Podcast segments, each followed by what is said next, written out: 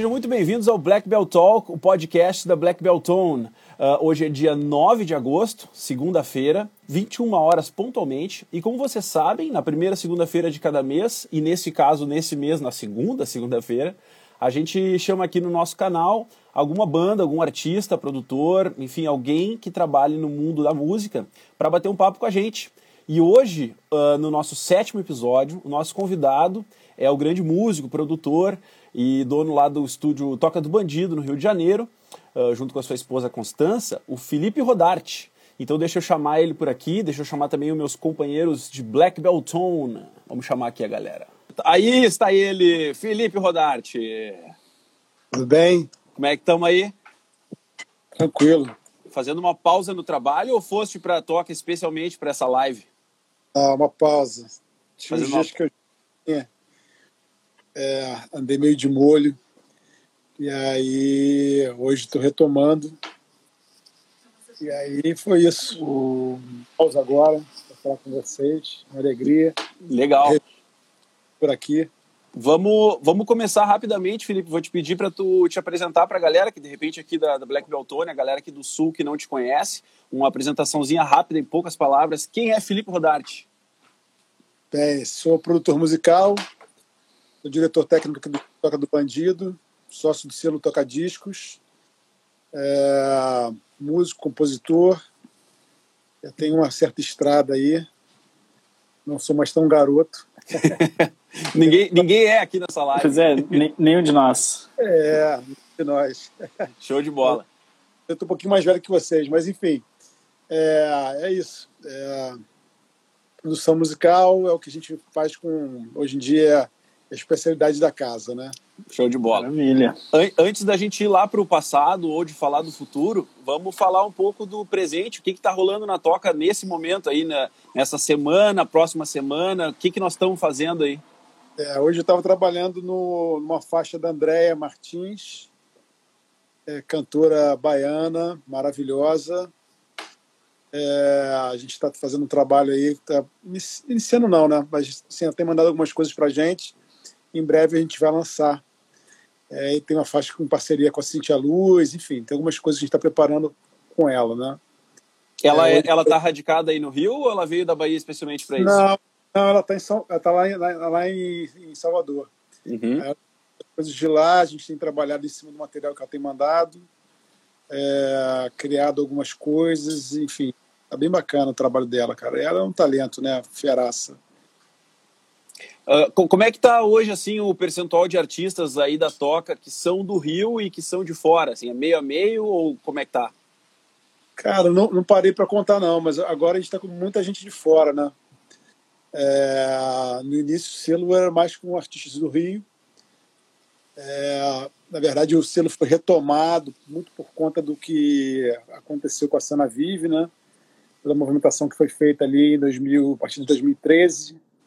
É, e aí ficou bem, bem pre- pre- preponderante os artistas do Rio. Mas agora, com todo o processo que a gente fez com a Oi Labsônica, com todo esse pro, o projeto de aceleração, a gente ampliou isso, né? E não ficou só no rock, né? A gente ampliou também a questão do, do gênero que a gente tem trabalhado, né? Certo.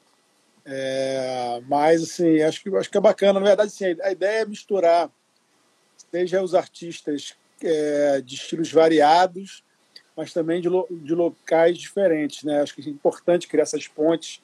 Acho que a toca tem essa característica de não ficar muito segmentada, ampliar isso, né? Acho que é, é a nossa função, principal função desse encontro, né, das pessoas, que é muito bacana. Sem dúvida. É, essa, essa live que a gente está fazendo aqui uh, é um subproduto já dessa história do, do Labsônica, né? Uh, Para quem não acompanhou essa história, no ano passado, uh, no dia. Foi 13, 14 e 15, certo? Ou 14, 15 e 16? De agosto, vai fazer um ano agora, né? Isso, vai fazer um ano essa semana. Uh, que a, a, a Oi Futuro, em parceria com o Estúdio Toca do Bandido, fez um festival, abriu a seleção, teve mais de 900 inscrições e eles selecionaram 11 artistas do Rio de Janeiro É, e, e mais 10 artistas de outros estados. Né? E aí completou 11 estados, certo? É, na verdade, foi assim, isso foi uma aconteceu mais por conta da pandemia, né? Certo. Porque lançou o edital, que era um edital de aceleração, que seriam selecionados seis artistas, sendo é, quatro do Rio e dois de fora do Rio, para fazer esse processo de aceleração aqui no Estúdio Toca do Bandido e na, no Lab Sônica, que é o estúdio da Oi. É, por conta da, da pandemia e do número elevadíssimo de inscritos, a Oi propôs a gente fazer alguma coisa diferente e a gente levou essa ideia de fazer um festival, que foi algo muito feliz e, e que nos trouxe uma, assim, uma potência, é, encontro com esses artistas, entre os quais vocês, né? Sim. É, e foi realmente assim é, um momento muito feliz é, naquele, naquela, naquele início de pandemia, todos nós sem saber o que ia acontecer, é, ter aquela, aquela janela dimensional, criando uma possibilidade de estar junto e criando algo tão potente. Né? Isso foi realmente divino e maravilhoso. Hoje que a, hoje que a gente já está um ano distante do, do, do ocorrido, na verdade, eh, para quem não acompanhou, o, a, a preparação para esse festival uh, rolou praticamente durante uns 45 dias, né, pré-festival. Pré então, a, os artistas, nós, Black Beltone inclusive, uh, receberam mentorias do, do Felipe Rodarte, da Constança e do Yuri Freiberger para preparar essa apresentação de 20 minutos do festival, né? E aí foi muito legal, a gente passou por processos diversos, assim, de conversar sobre quem é o artista, sobre qual é o, o propósito, sobre a estética que ia ter esse show, porque apesar de ter sido um festival online, os shows foram pré-gravados, né? Uma coisa que eu também achei bem legal da época, que tava todo mundo fazendo live, live, live, mas a live sempre tem aquele aquele aquela questão técnica que às vezes impera, né? Tipo, o cara não consegue botar na hora tudo que precisa e às vezes o show não é tão bom, não é tão atrativo. E na, no caso do Labsônica não foi o caso porque cada um pôde produzir em casa, né? A, a, e gastar um tempo para entregar um material legal, né? Uh, qual que tu qual que tu acha que foi o teu assim o teu balanço passado um ano do Labsônica assim? O que que a gente uh, qual foi a coisa mais legal assim? Tipo ó isso aqui realmente foi o, o grande legado do Labsônica ah, acho que tem vários legados né? Assim um deles é essa possibilidade dos artistas se entenderem é, como produtores de conteúdo e a gente poder capacitar a galera para fazer coisas de qualidade independente da realidade de cada um isso foi bem, bem bacana. É, por outro lado, acho que essa construção dessa rede potente, que ainda continua dialogando e fazendo coisas juntos e, e, e, transformando realidades, acho que também é algo que eu, eu sou assim, sou entusiasta. Uhum. Sabe? Ponto de pessoas que estão é, ligadas e, trocando, acho que isso é muito importante. Poxa, é, chegou aí mais um integrante da nossa live, Taba Kunks. Foi... Fala, Rodarte. Tudo bem? Tava... Beleza? Tá, tá, na chuva aí, meu? Não, eu parei num posto aqui. Ah, tá, tá chuva na rua, né? Pra... Não, chuvinha fraca. Chuvinha fraca. Mas eu acho que, assim, é, é, esses são algumas coisas que... Alguns dos legados. Acho que tem, muito, tem outros legados que, que não são tão aparentes, mas que estão aí, né? É, a galera está compondo junto também, e coisas que estão acontecendo individualmente para cada artista. A gente já está conversando com a Oi para a próxima etapa. A gente teve uma ligação deles e há o interesse de fazer um, um Lab Sônica 2. Ah, que legal. É, e aí a gente está, no momento, conversando com eles sobre o que a gente vai preparar para o próximo para a próxima edição, né? É, não vai ser exatamente igual, a gente tem algumas ideias, mas é, com certeza o resultado é, final que desenrolou todo no projeto fez com que a Oi entendesse que foi um projeto vencedor e a entrega foi muito boa, muito boa mesmo. Até agora a gente está tendo resultado disso, né? É, com os artistas e com as coisas que estão sendo feitas, né? Uma coisa que eu posso contar agora para vocês, por exemplo, o Caio Prado acabou de entrar para o FIFA 2022. Ah, é sensacional! Isso é uma das coisas que aconteceu é, por conta do, do Labsônica. E outras coisas que estão rolando, né?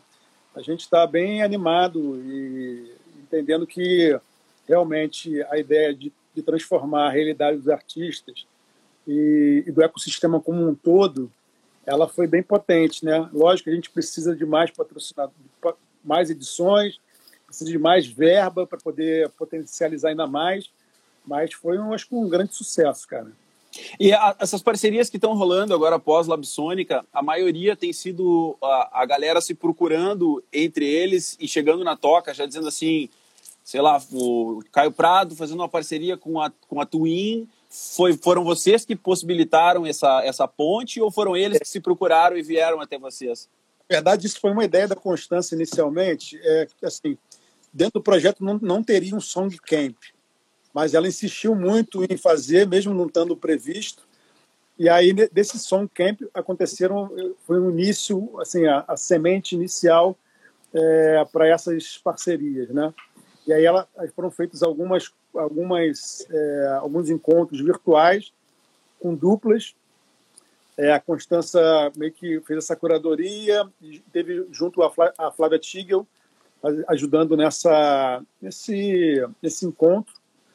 E elas traziam uns briefings sobre o que cada um poderia fazer, né?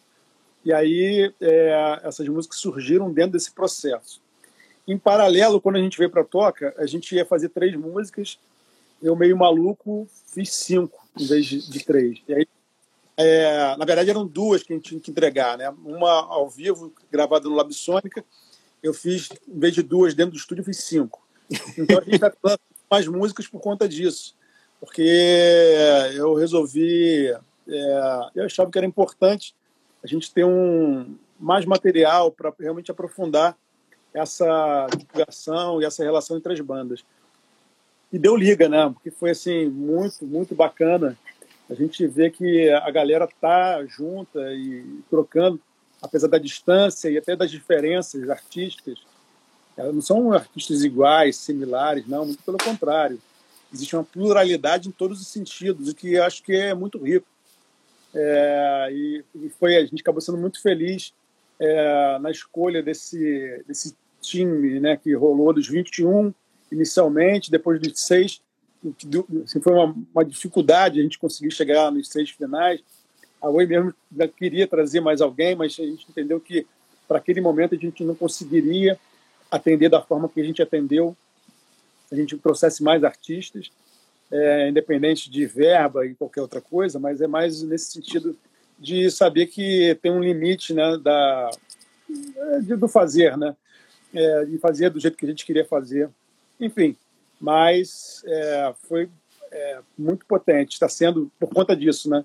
A gente entender que teria que fazer mais do que a gente fez. E aí a gente está tendo se desenrolar agora.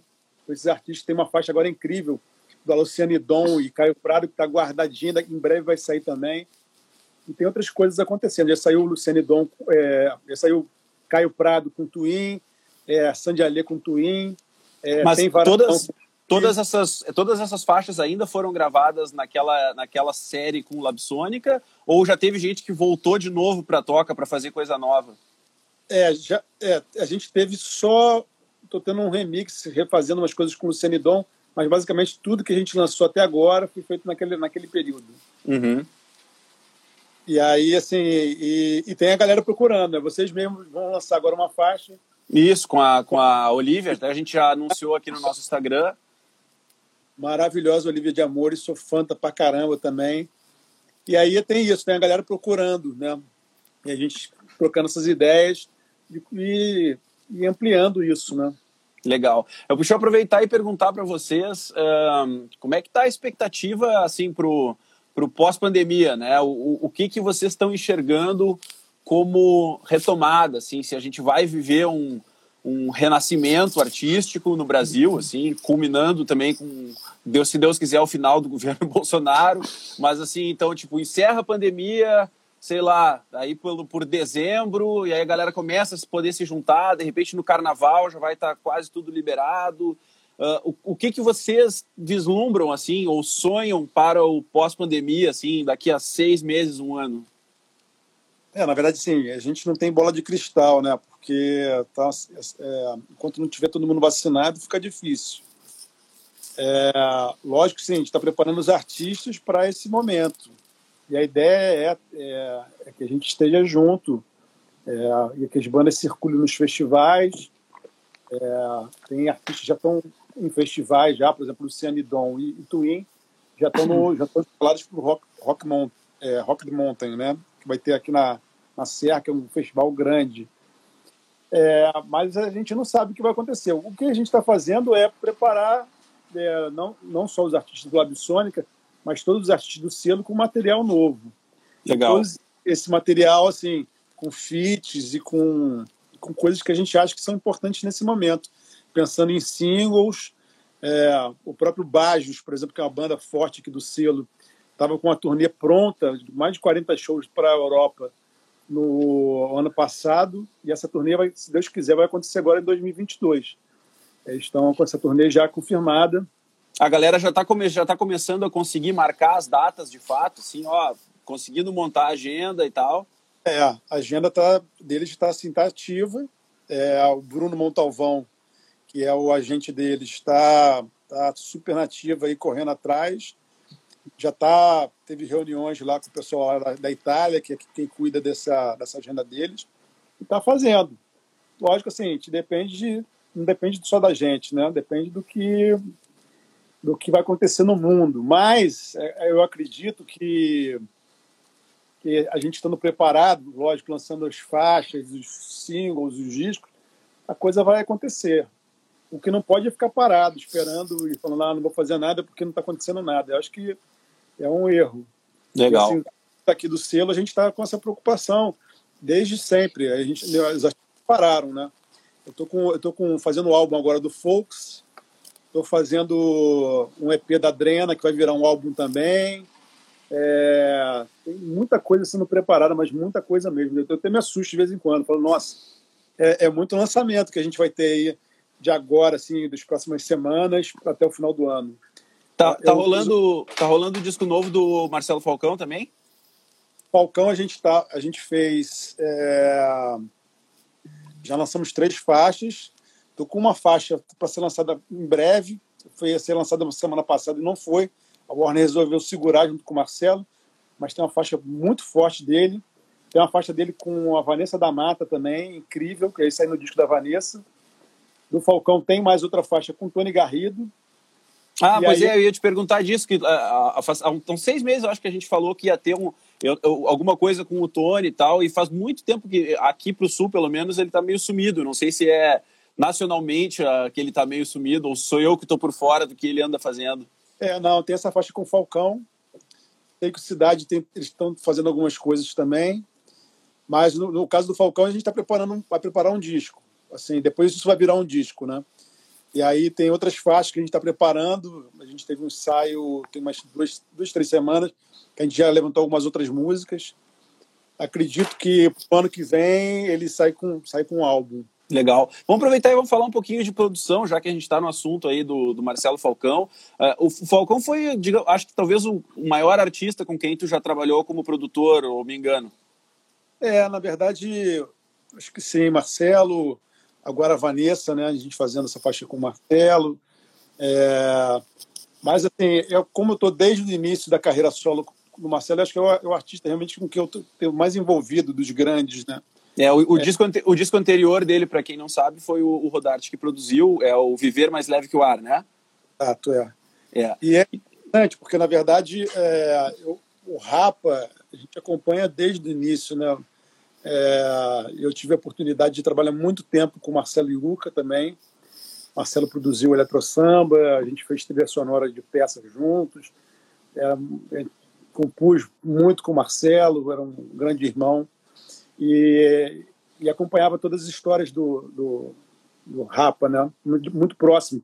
Até porque o Eletrosamba não deixa de ser uma facção saída de, de dentro do Rapa, né? porque o Elton o... e o eram, tocavam no Rapa, o Negrado até hoje.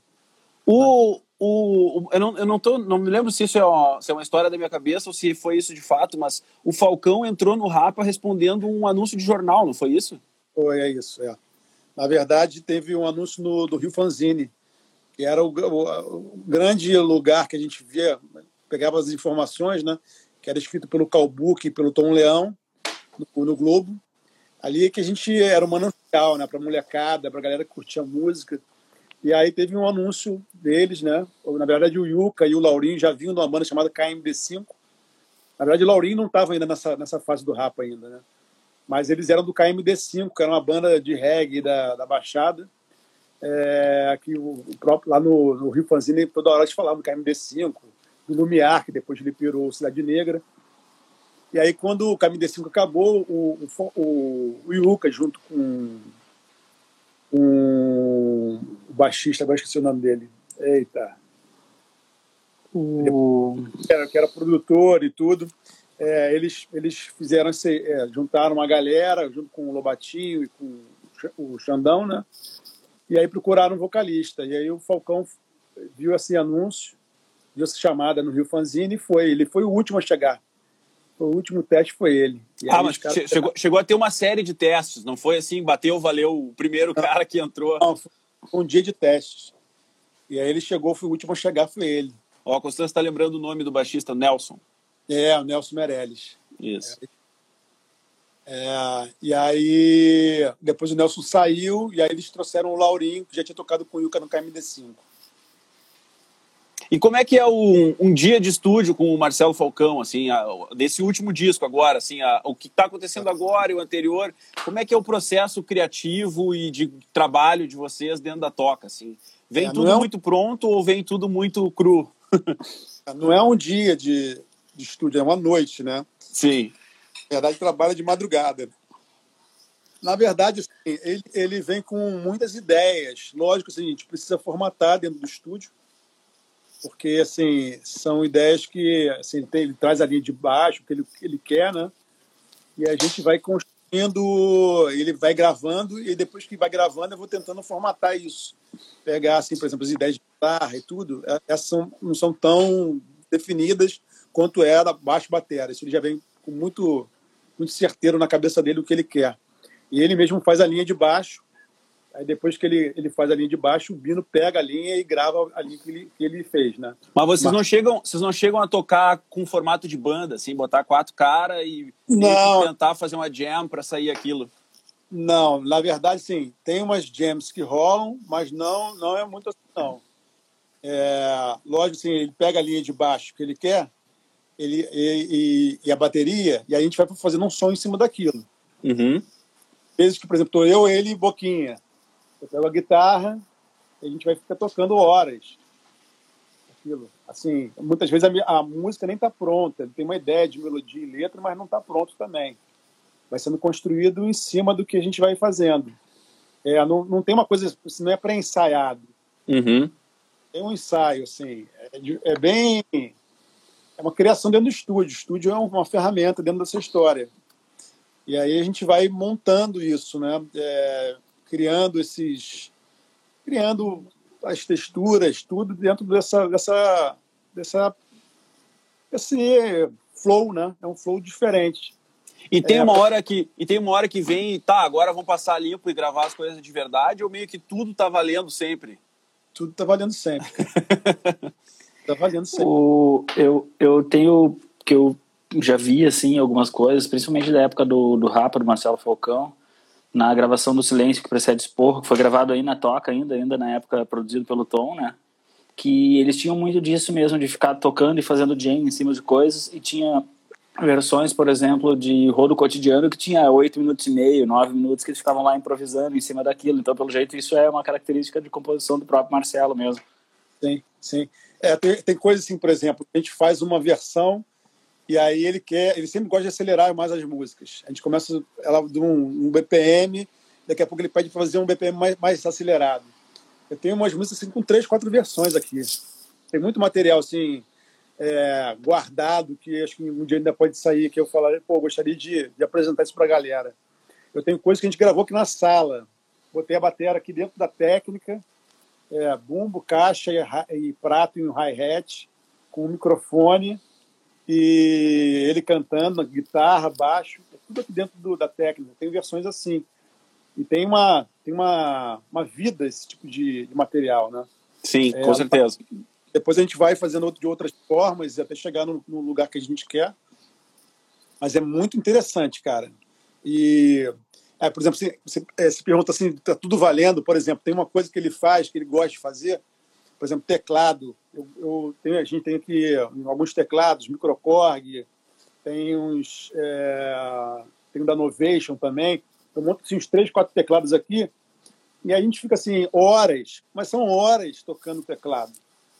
Assim, vários, vários, vários teclados, vários timbres, vai tocando, tocando, tocando.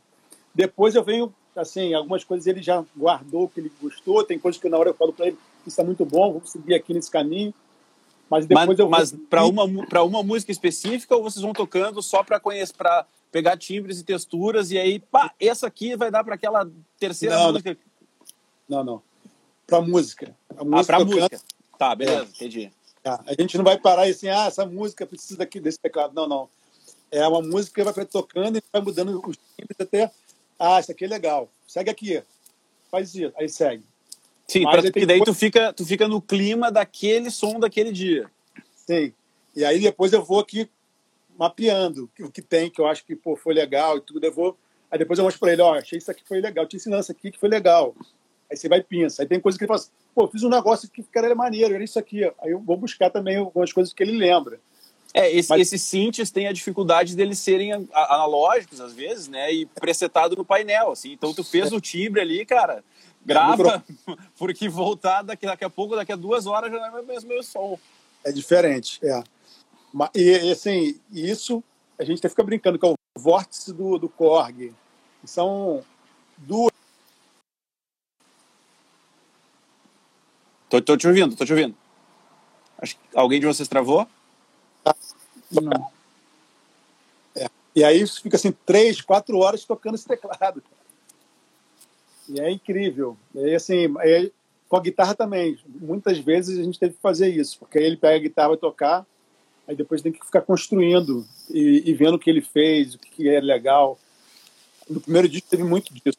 Nesse agora está mais simples nesse sentido, em relação à guitarra. Legal.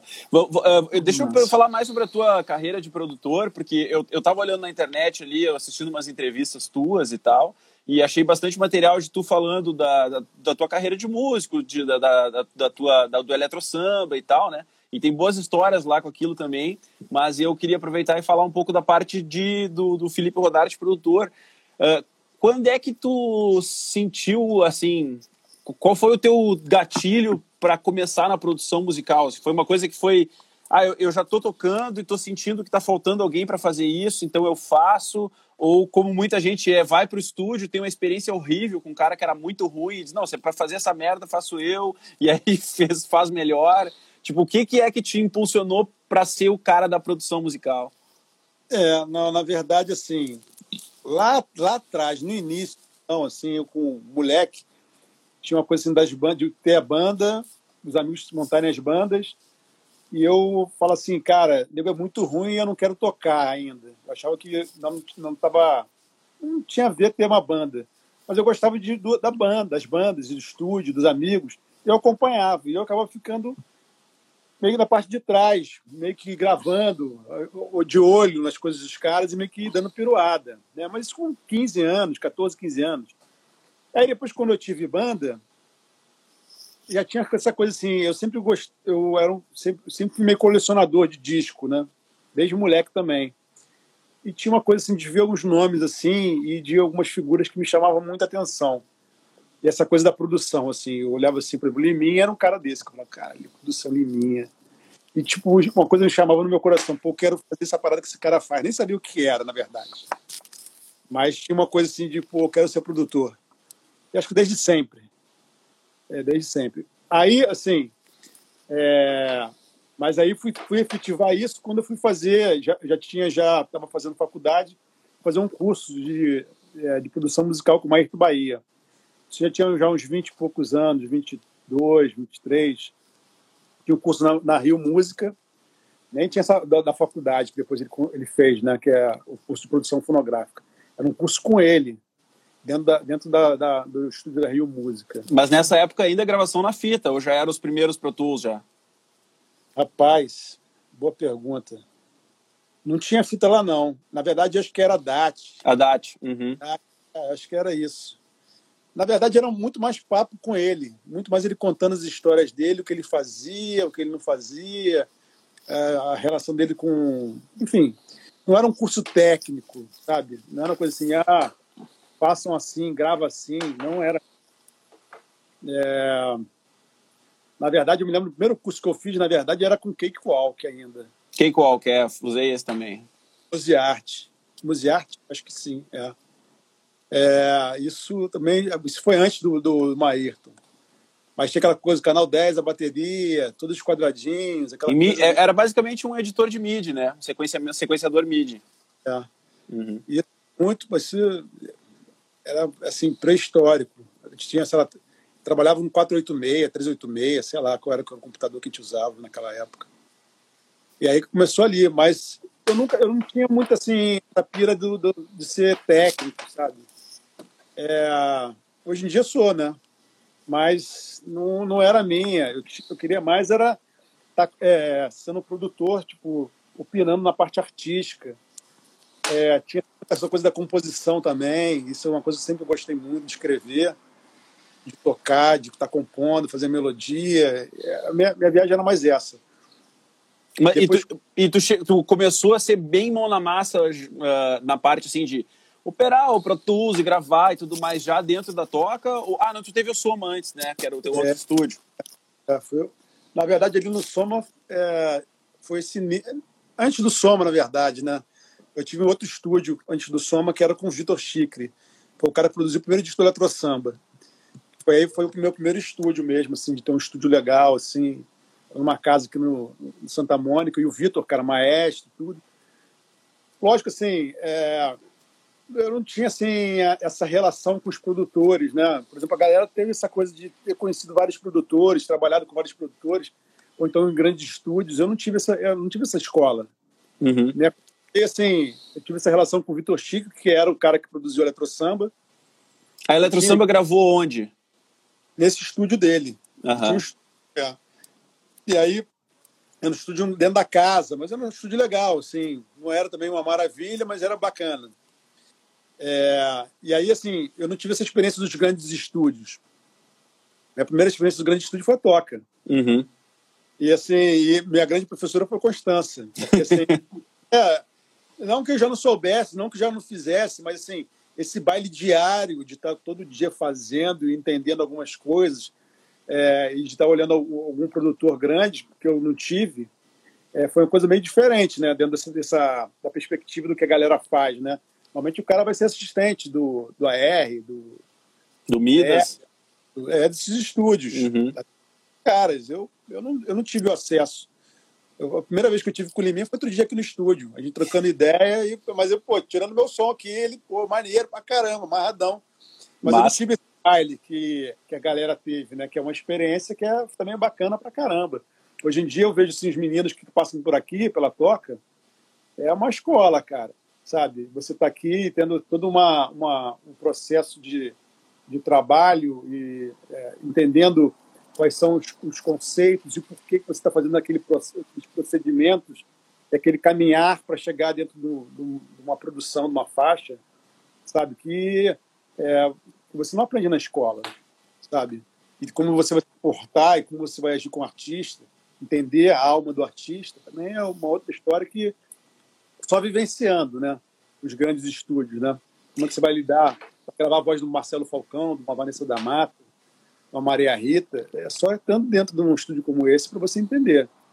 Não vai ser na escola que você vai aprender. Sem dúvida. E como é que tu tá vendo essa, digamos assim, uma nova etapa da, music, da produção musical meio que mundial, assim, porque a cada, sei lá, 10 anos a gente está tendo uma pequena revolução no mundo da música, né? Então ali pelo ano 2000 acho que foi quando rolou a, digitalização e essa coisa que tu falou de do cara conseguir gravar num Pentium 2. Eu cheguei a ter 486, depois tive Pentium 2, depois eu tive não sei o quê, e todos eles tinham lá uma Sound Blaster, que o cara conseguia gravar dois canais estéreo, e aí tu conseguia, tu comprava a placa de som, a placa de som que era full duplex, então ela conseguia tocar e gravar ao mesmo tempo, com uma latência meio tosca, mas o cara dava um jeito e gravava e tal. E nós a gente gravou coisas em, sei lá, 2002, mais ou menos, no quarto do, no, no, nosso quarto, onde era a casa da minha mãe, assim. Então, tipo, era uma, uma mesa ciclotron de 12 canais com os microfones de videokê, assim, microfonando a batera, e tu não tinha nem VU no software, assim, tu não sabia nem se estava fritando ou não, tu gravava,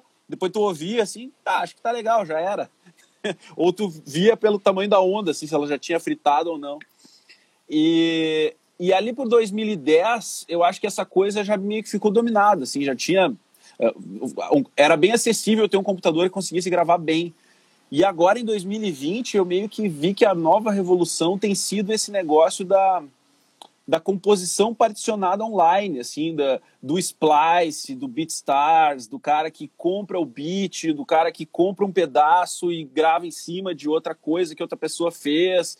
Então já não é mais o um negócio de tu gravar no teu quarto. Isso aí já já, já tá muito comum. É, é tu gravar no teu quarto em parceria com uma pessoa que talvez tu nem conhece né? Tu, tu, tu, tá vivendo um pouco disso aí na toca, com, com tipo com o varandão e a galera que é mais nova? É, na, na verdade, isso tá, assim, que você está falando é, é interessante porque assim a galera já fazia isso com os samples, né, cara, lá atrás, né? É, eu estava vendo outro dia um, esse documentário do, do Mark Ronson, é, aí você vendo as baterias eletrônicas, o que o nego já fazia, Lean, Drum e 808 e como aquilo cada um cada uma impactou em algum segmento, como os instrumentos vão impactando. Uma coisa que eu fiquei pensando, e outro dia até vi um amigo falando sobre isso, é assim, é o impacto na música tocada, né, cara? Assim, é, ainda não se chegou numa coisa assim que você fala assim, pô, a galera tocando é, batera, baixo, isso a gente não tem visto ainda uma revolução tão grande, cara ainda é incipiente, de certo modo. Ainda os estúdios grandes não foram superados. E até por isso que nesse momento que a gente vive, a gente vê o que o está se destacando mais esses artistas que utilizam os samples, cara. A bateria eletrônica, o trap, o hip hop, o funk. Você não vê banda é, que toca organicamente arrebentando por aí. Porque elas precisam realmente de grandes estúdios, cara. Precisam nos bons prédios, uma boa sala, sabe? E o rock sofre muito com isso, sabe? É, é a percepção assim que eu falei, isso tem muito a ver com essa história. É, por outro lado, também tem uma coisa do rock também não se misturar, né? É, eu acho que precisa se misturar para poder entender que pode utilizar algumas coisas diferentes nos seus, nas suas produções, né? É, e aí você falou essa coisa assim, a própria Andréa Martins que eu falei vem um pouco disso, né? Tem coisas que ela está me mandando, tudo do splice, sabe? É, coisas que ela me manda que a gente vai mexendo aqui e vai reprocessando essa história dela. É, que é assim, tem essa riqueza, né, de, é, essa pluralidade que pode realmente ajudar na produção trazer novos elementos. É, isso impacta realmente. É, o que tem me impactado nesse processo, na verdade, é, além de obter o som e conseguir um, um, material final legal, é, é os, os, processos criativos que, que, envolvidos nisso, assim, porque, uh, por exemplo, quando eu, quando eu fui aprender como é que usava o Splice, por exemplo, eu comecei a assistir uns vídeos uh, na Twitch, assim, então tem um cara que entra ao vivo e só, pessoal, hoje às 8 da noite eu vou criar uma música do zero e tal, usando o material da Splice. Beleza? Então tá. Uh, e, e como essa galera que tá aí nos seus 20 e tal, 20, 20 e poucos anos tal, os caras eles têm uma mentalidade diferente de criar música do que a gente, nós e tu também, assim, acho. Porque a gente tinha muito isso, assim, de ter um riff, ter a melodia, ter, criar aquilo no violão, criar aquilo no piano e tal, e aí beleza, já sei mais ou menos como a música vai ser, agora vamos arranjar. E os caras, eles fazem um processo completamente diferente, assim, tipo, o cara fica rodando uma biblioteca do Splice lá e ele quer fazer um negócio tipo Drake.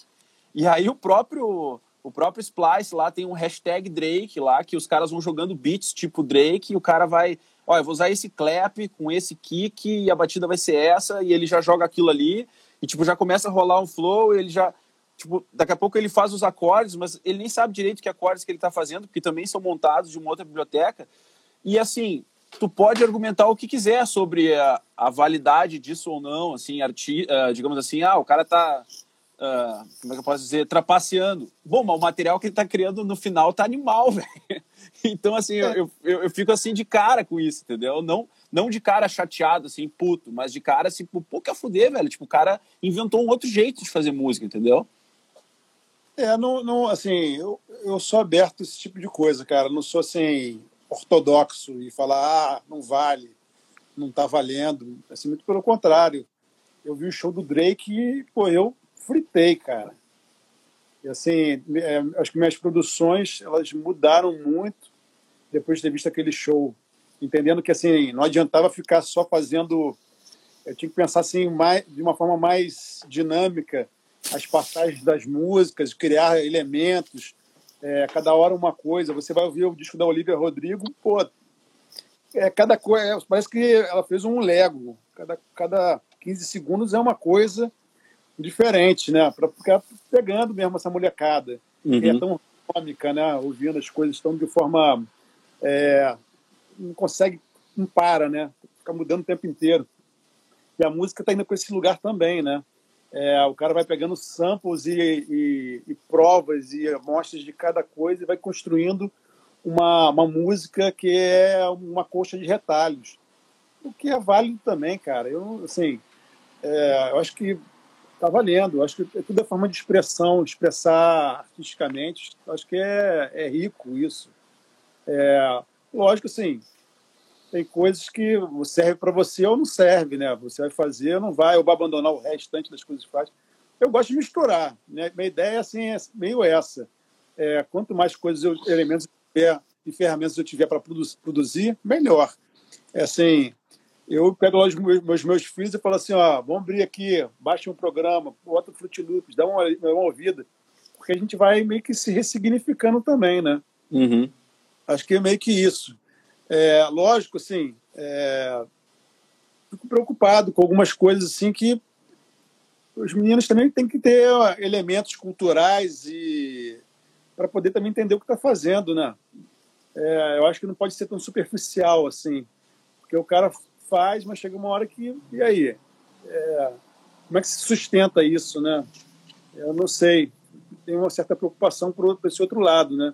A superficialidade dessa molecada é, é, cultural, eu acho que é necessário alguns outros elementos, né? Não só da produção, mas do, da educação mesmo, né? Da literatura, do cinema, de coisas que têm que ser feitas. Esse, esse documentário do, do Mark Ronson é muito legal, cara, porque no final ele faz um, uma, um mix da, do, do vídeo com o que foi feito. Cara, é incrível. Ele transfaz uma música no final com o que as pessoas estão falando e com o elemento com, com que ele construiu. Ele fala, por exemplo, sobre a, a, distorção, e aí no final ele faz uma música que tem a ver com aquilo ali que ele está falando, e com, a, e com a fala dos, dos, do, das pessoas que estão ali com ele. É bem legal, cara. E aí essa coisa de significar mesmo, até entender o vídeo como um sample, de você poder fazer a música com vídeo, com o que as pessoas estão falando, sabe? Tem a ver com o que essa molecada já estava fazendo, né? Pega lá, fala de alguém, faz uma música com melodia, com com autotune. Eu acho que é, a criatividade é tudo, né? É, é não se utilizar de forma ortodoxa é, o que está sendo tocado, né? É, proposto. Né? O cara criou uma, uma ferramenta que ela pode ser utilizada de várias formas. O autotune é um exemplo disso. Os caras eles subverteram o que era a proposta inicial e aí ele vira um, realmente um elemento, um instrumento dentro dessa, dessa proposta nova. É legal, é legal porque esse negócio do autotune, ele, ele foi mais ou menos o que aconteceu com o sintetizador e mais ou menos o que aconteceu com a bateria eletrônica, né? Tipo, porque os, os, os caras lá, os engenheiros, quando criam os primeiros sintetizadores, a ideia era assim, ó, conseguir não pagar uma orquestra de 80 músicos, era tu conseguir fazer de um jeito mais barato aquilo, um negócio eletrônico que de repente suplantasse aquele som de strings e tal. Só que no falhar desse processo, o cara inventou um troço que tinha um som triafudê, que era o som do sintetizador. E a bateria eletrônica também não conseguiu acabar com a bateria acústica. Então, tipo, é mais uma coisa. O autotune também foi assim, né? Uma coisa que foi uma ferramenta que, tipo, pô, vamos fazer isso aqui para afinar o cara. Mas também se tu afinar desse jeito hard, também fica fuder e tal. A é. Constança está comentando aqui que no, no Baco tem muita pesquisa musical. E, e eu, eu, eu acrescentaria o seguinte, que a galera que está fazendo sucesso, assim, não um sucesso repentino, né? não aquele sucesso do TikTok de um hit e desaparecer, mas a Billie Eilish, a própria Olivia, Rodrigo, uh, essa galera que, que tem uma substância, que tem... Uh, essa galera, ela não está só fazendo música no quarto, essa galera entende de cinema, entende de literatura, tem uma mensagem. Inclusive o próprio disco da Olivia Rodrigo, metade dele está nas letras, assim, tá na construção lírica da coisa, né? Então eu acho que, que, que cedo ou tarde a galera percebe que, bah, beleza, já sei usar o Pro Tools, já sei usar os, os Splice, já sei criar uns acordes e tal, mas e agora? O que, que eu vou falar sobre o que, que como é que eu, né, o que, que é legal, o que, que não é legal? É, o cara cedo ou tarde esbarra nessa, nessa coisa que é a coisa da estética, que, que se constrói no dia a dia, né? É, é interessante. A Constância falou do Baco, e assim, é uma coisa que é bacana, porque ele, é, ele é muito novo, né? E, mas assim, quando a gente se conheceu para começar a fazer o disco, eu fiquei bem impressionado com ele. Porque era um cara que vinha conversar, ia falar sobre Nietzsche, cara. Ia falar sobre. A gente assim, eram outras camadas da conversa, sabe? É, que você muitas vezes não vê nos artistas novos. E é uma preocupação que a gente tem, né? É, com os artistas do selo. É, assim, a gente é chato pra caramba nesse sentido. Vai buscando, vai querendo, pô, trazer, a gente quer mais, sabe? É, porque tem que ter realmente uma profundidade. Por outro lado, uma coisa que a gente também tem que se preocupar é, é o que move a gente, né? Que é a canção, né? Repertório, né? E tem, tem a ver com isso também, né? É, muitas vezes a gente se preocupa muito com a estética, com todo, com o formato, tá tudo certo, e esquece que uma boa canção vale mais que qualquer outra coisa, né? Sem dúvida. Uma, uma música bem, bem, bem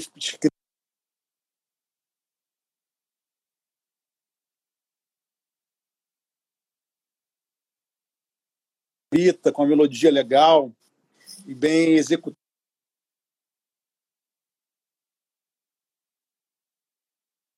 Deixa eu... Antes, cara. Deixa eu aproveitar, deixa eu aproveitar e a gente está chegando aqui, já falta, falta 10 minutos para a gente completar uma hora da live. Deixa eu fazer o nosso quadro, que é o quadro Momento ou e Momento Roubada de Felipe Rodarte. Uh, eu acho que para ti seria legal a gente quebrar isso em carreira de músico e artista e carreira de produtor. Então, assim, qual foi o momento mais uou, assim, do tipo, caralho, velho, como é que eu vim parar aqui? Não acredito que isso está acontecendo na tua carreira de músico e artista e na tua carreira de produtor e também uma roubada de cada um desses, assim, tipo, cara, como é que a gente veio parar nessa merda aqui, nesse troço aqui? Que tá, sem dúvida tu tem boas histórias. Tenho muitas histórias. Na verdade, músico, eu tenho algumas coisas que foram incríveis na minha vida. É, é, como foi tocar em Londres, fazer 17 shows em Londres, o Jimmy Page assistir, sei lá, coisas assim que foi. Essa incríveis. história é genial. É, e. Tu e lembra aí... onde foi esse que, que o Jimmy Page estava lá em Londres? É, na verdade, era um, um, evento do governo brasileiro. O Rodarte falou que nem, nem viu o Jimmy Page, só os caras falaram. É. Ah, o Jimmy Page estava aqui. Porra, nem vi. Eu tava como, né? Tava acelerado. Aí, é, mas foi incrível essa, essa realização desses shows. E foram 17 shows nesse evento que tinha do governo brasileiro, é, divulgando o Brasil lá fora. A gente era a única banda sem gravadora a gente, é, o pessoal viu o nosso show, a gente estava fazendo, fazendo um show com o Jorge Ben. E aí, realmente, assim, acho que com o Eletro Samba eu zerei várias, várias, vários games, assim. Gravei com, com o Gilberto Gil, é, fiz show com o Bebeto, Jorge Ben, fiz é, essa turnê na Europa. É, que ano era isso? Que ano era isso, Rodarte? Foi de 2002 a 2008. Mas o, a, a turnê especificamente em Londres era 4. 2004 maio de 2004. E aí, assim, a gente terminou a turnê, a gente voltou para o Brasil para fazer o Coca-Cola Vibe Zone. Eu me lembro de chegar em casa e ter uma van esperando para a gente fazer uma, uma coletiva de imprensa com os hermanos, os queridões, assim, a gente junto, fazendo coletivo de imprensa. A gente fazia dois shows no Coca-Cola Vibe Zone e assistia o show do, do Titãs, do palco. São umas coisas assim que você fala assim, ó, tá, tá zerado, tá tudo certo.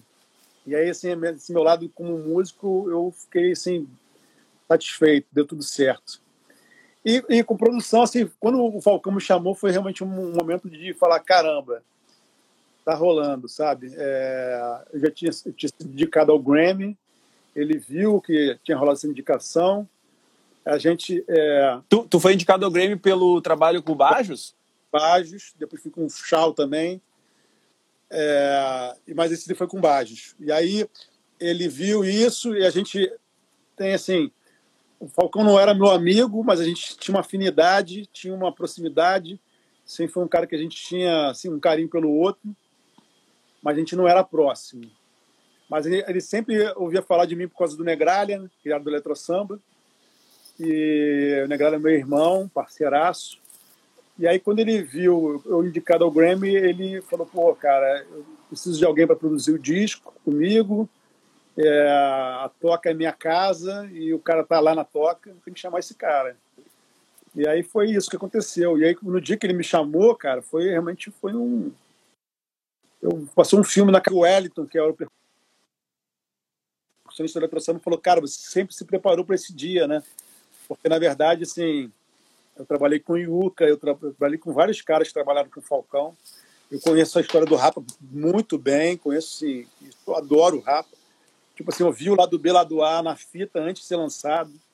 É... E aí, assim, foi um momento que quando ele me chamou, realmente foi, foi um, um baque. Falei, nossa, vamos nessa. O Rap, e... o Rap, em determinado momento, acho que foi a maior banda do Brasil, talvez junto com o Charlie Brown Jr., né? Mas, tipo, é, era... Eu acho que, assim, particularmente, né? No sentido, assim, de eu achar que tem uma profundidade no que é dito ali, o Charlie Brown, ok, bacana, tem uma representatividade, a molecada se amarra, mas o Rapa tem um legado é, social e político que é inegável. É, com né? certeza. E, e, eu sou assim, eu sou suspeito, cara. Eu, eu amo o Rapa pra caramba. Eu, cara, os caras eu acho uma banda mesmo, assim, da minha geração.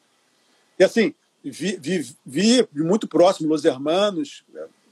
Eu, eu acho que foi a última grande banda em termos de influência né, no rock brasileiro, mas o Rapa para mim está no assim no altar, legal assim, tipo.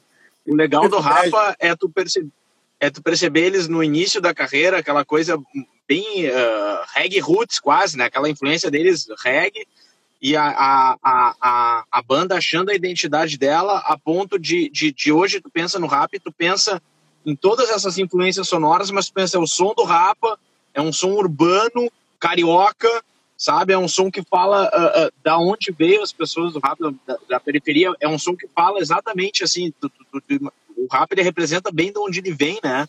E, e, como isso conseguiu traduzir num som e numa originalidade, assim, que tu falou em Los Hermanos, ok, tu falou em, em Charlie Brown, Charlie Brown seguiu, digamos, o mesmo som, Los Hermanos até deu uma mudada, mas o rap ele sai de uma banda onde muitas bandas de reggae ficaram e, e, faz um, um, híbrido, assim, sabe? Mistura o rock, mistura eletrônica e faz um som rapa, assim, uma originalidade que realmente dessas bandas que ela é a que, pra mim, também tem o som mais peculiar, assim, isso aqui é muito original, isso aqui é o rapa mesmo. Mas até hoje, todas, to, toda banda que tá fazendo um negócio autoral, às vezes tá compondo negócio e os caras dizem, isso tá muito Charlie Brown, isso tá muito Los Hermanos, ou isso tá muito rapa.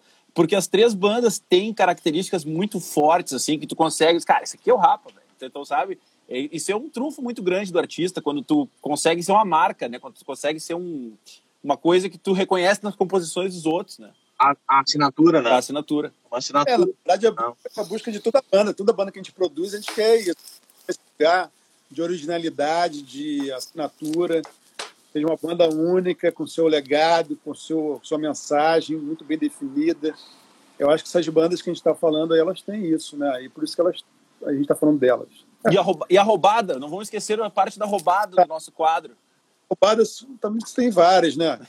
É, enquanto artista, músico, você fazer show no interior do país não é fácil. Eu tive algumas roubadas.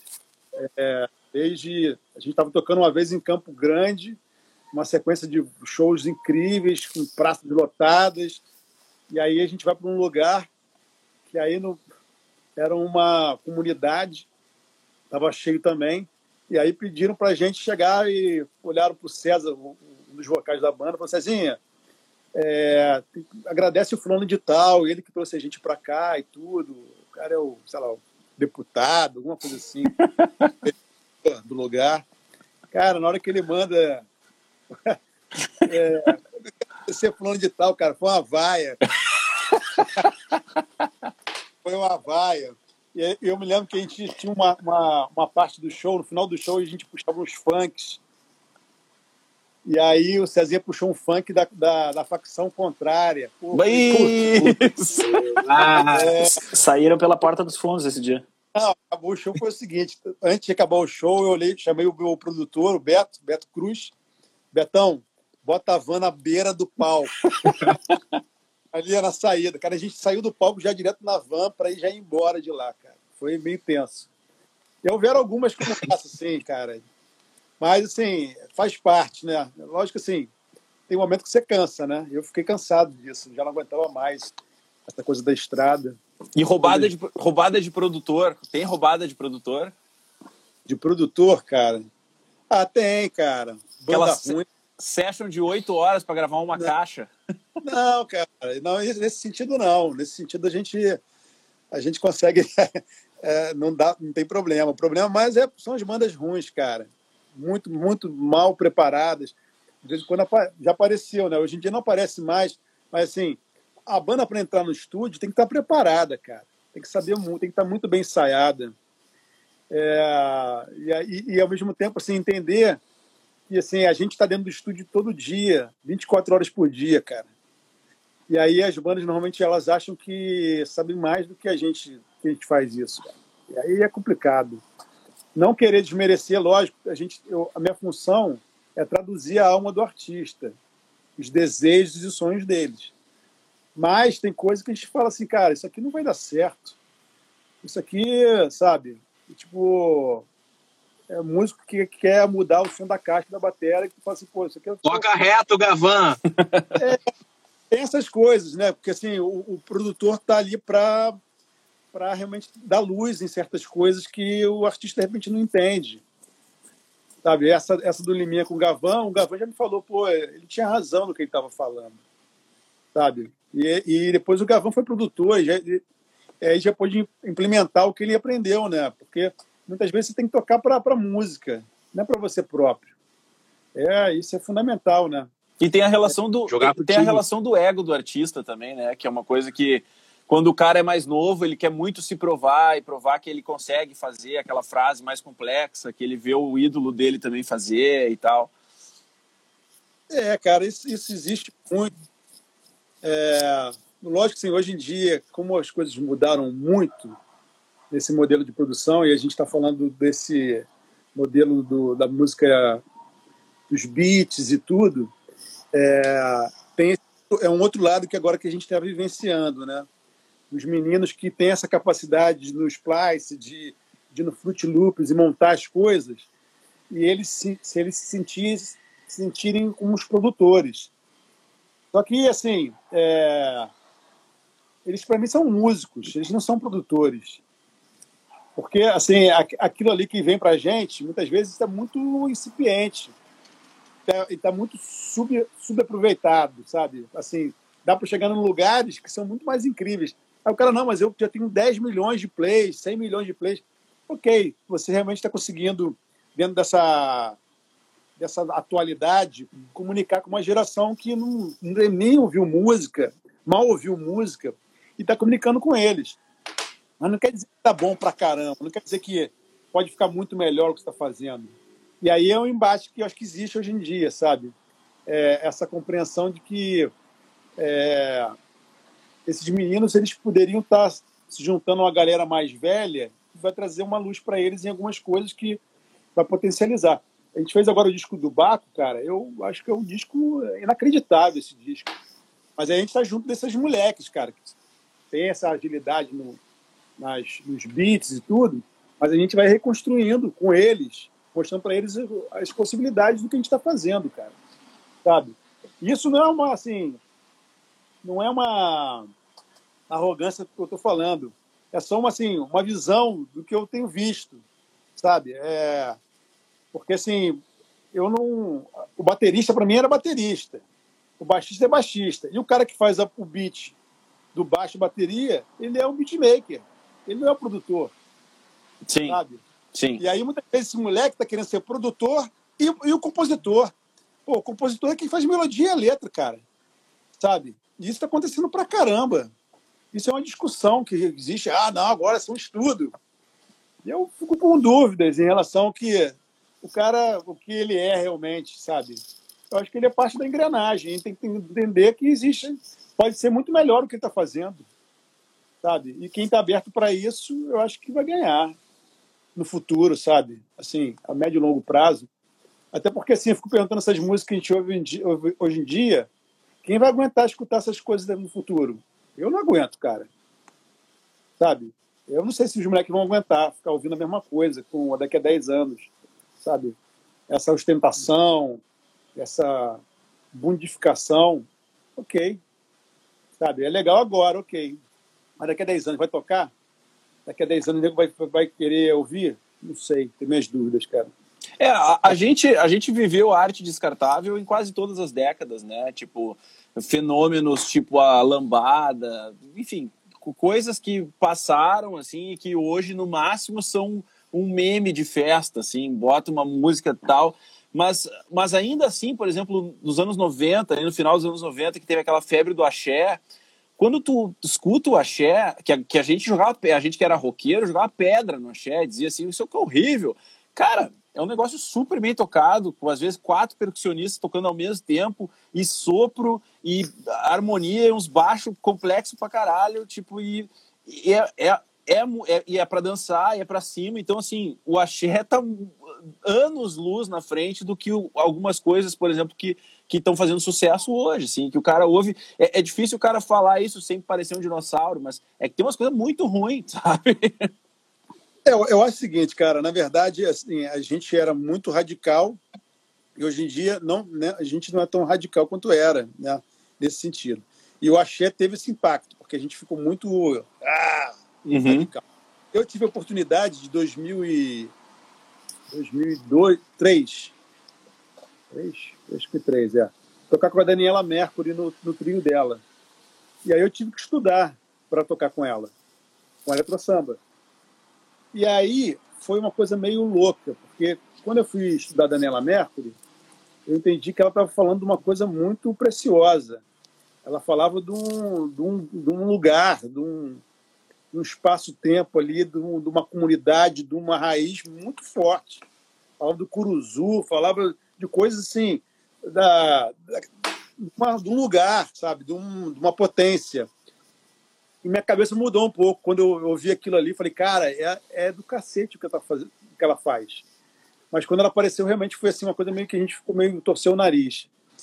É, mas aí, reportando agora o que está sendo dito, eu entendo que tem um, uma necessidade de afirmação é, em, em, alguns setores, em algumas alguns moleques que precisam realmente se afirmar.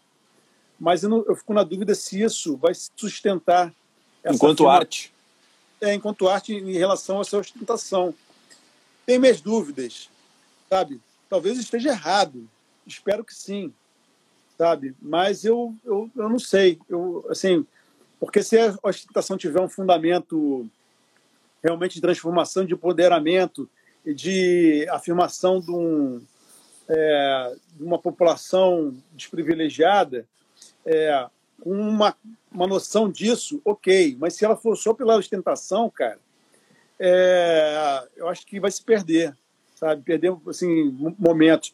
Isso tem sido um diálogo que eu tenho tido com o próprio Falcão, que a gente tem feito é, com os mais novos e tudo, e, e tem se chamado para junto uns que a gente entende que são caras que têm a ver com o que a gente pensa, sabe? É, seja Cintia Luz ou o Felipe Rett, é, e outros, né, que estão Hungria, que a gente entende que tem a ver com o que a gente acredita. Por mais que sejam diferentes as formas de linguagem, né, é, a gente tem que ter essa, essa, esse cuidado com, com o legado dele. Né? Eu acho que é meio essa preocupação. Show, show de bola. Bom, a gente, a gente completou já, passou de uma hora aqui da nossa live, então, para a gente não se alongar muito, é, também não tomar tempo do Rodarte, que deve ter trabalho para fazer aí na toca, vamos fazer as mensagens finais. Uh, Cuca, por favor, uma, uma, tua, tua, teu recado final. Agradecer aí o Felipe pela disponibilidade do tempo, mandar um grande beijo para a Constância, que nos acompanhou o tempo todo aí na live, grande figura. Esperamos um dia nos conhecer em breve, os dois, ir no Rio gravar tomar uma. Tamo aí, valeu, boa noite, muito obrigado. Taba? Bom, é isso aí, a, a, mesma coisa que o Cuca falou, agradecer o tempo do Rodarte, uh, agradecer a Constância que estava ali, sempre participando ali pelo, pelo chat, e dizer que certamente nós vamos pegar uma agenda aí dela para fazer isso aí também. Ah, sim, a, é, com a ela, Constância está convocada. Certeza, tem mais uma hora de muito conteúdo aí, e e também agradecer a, a, passagem rápida aí pelo Rio Rodarte. Do nada, a gente, porra, deu uma sorte de conseguir visitar a Toca. Para quem é músico, sabe, é um lugar sagrado, assim, só tá lá e ver tudo, ver uh, onde foi gravado diversos discos. Eu lembro muito daquele ao vivo, né, que eu falei do Rapa, que foi gravado com o público lá em cima, foi demais. Eu até te falei, né, pá, tá me vendo isso. É linda a, a, toque é linda. E no final até falei pro Rodarte, caralho, eu esqueci, fiquei tão assim que eu esqueci, esqueci de te dar a camiseta. A gente vai mandar umas camisetas para vocês depois, no final. Ah, foda-se.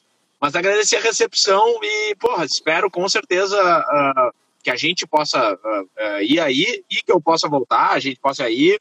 Com certeza a gente pode estar longe, mas está tá unido e querendo ficar mais próximo aí com o passar do tempo. Beleza. Rodarte, mensagem final aí, um recado para a galera.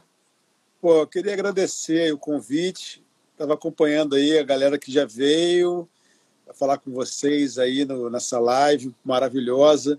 E uma honra, um orgulho estar com vocês. É prazer de ter recebido o Tabo aqui, cara. Foi maneiro pra caramba. Demos esse voo aí, fui lá, peguei ele. Vamos ver, vamos ouvir. A gente fez esse corre.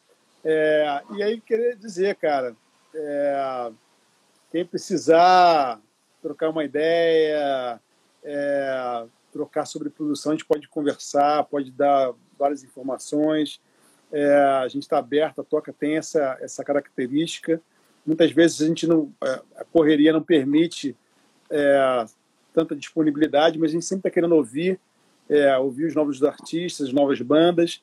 Em breve, tudo correndo bem, a gente vai ter um Absônica 2, então fiquem atentos, para se inscrever. Acredito que se tudo der certo lá para novembro a gente está trazendo novidades sobre isso. E fiquem ligados nos artistas do Toca Discos. Entrem lá no, no, no nosso Instagram, Toca Discos, e, e, sigam e vejam os lançamentos. A gente tem amanhã um lançamento do clipe do Bages, Clareia Trevas, incrível clipe deles. Na sexta tem clipe da Drena, baita clipe, a música Sabotagem. E aí a gente vai uma sequência de outros lançamentos. E agradecer vocês aí por tudo isso. É, espero em breve vocês aqui no Rio de Janeiro. E a gente lança logo também vocês com Olivia de Amores. É, é a Olivia, Olivia me prometeu essa semana que ela encerrou, agora dia 12, é a live dela do Itaú Cultural, né? E uhum. aí, depois, passada essa live, ela disse: Nando, vou me dedicar 100% a Black Beltone, o nosso feat de Amor, Hora de Progresso Acústico. Então, acho que até início de setembro a gente está com esse, esse som na rua aí. É então, isso, então... uh, muito obrigado, Rodarte, muito obrigado, Constança. Vocês são sempre uns queridões, é sempre inspirador falar com vocês. A gente sempre entra com, com uma vibe, sai com outra renovada, assim, com vontade de fazer e de produzir. É, é sempre é tipo, muito é legal. Tipo o cara aquele que, que vai para querer encontrar o Dalai Lama, assim, ele vai e sai com outra energia, assim, depois de falar com eles. Exatamente, é exatamente esse o clima. Desde o nosso, nosso primeiro encontro... Imagina, imagina depois de na toca gravar e comer as comidinhas que eu sei que rolam. Exatamente. Ó, estamos esperando vocês, cara. Vamos gravar logo aí esse disco, singles, EPs, DVD, tudo. Vamos dar Gente, vamos, vamos. muito obrigado. Muito obrigado a todo mundo que esteve aí na live. Obrigado, Constança, pela participação constante. Você estará convocada para uma das próximas, um dos próximos episódios, com certeza. A gente quer saber bastidores do mainstream brasileiro dos anos, final dos anos 90, só os bastidores da MTV. E, gente, esse foi mais um episódio do Black Belt Talk, hoje com o especialíssimo com o Felipe Rodarte. A gente se encontra em setembro, na primeira segunda-feira, ou na segunda. E até a próxima. Um beijo, até mais. Tchau, gente. Boa noite. Tchau. Valeu. Valeu, boa noite. Valeu.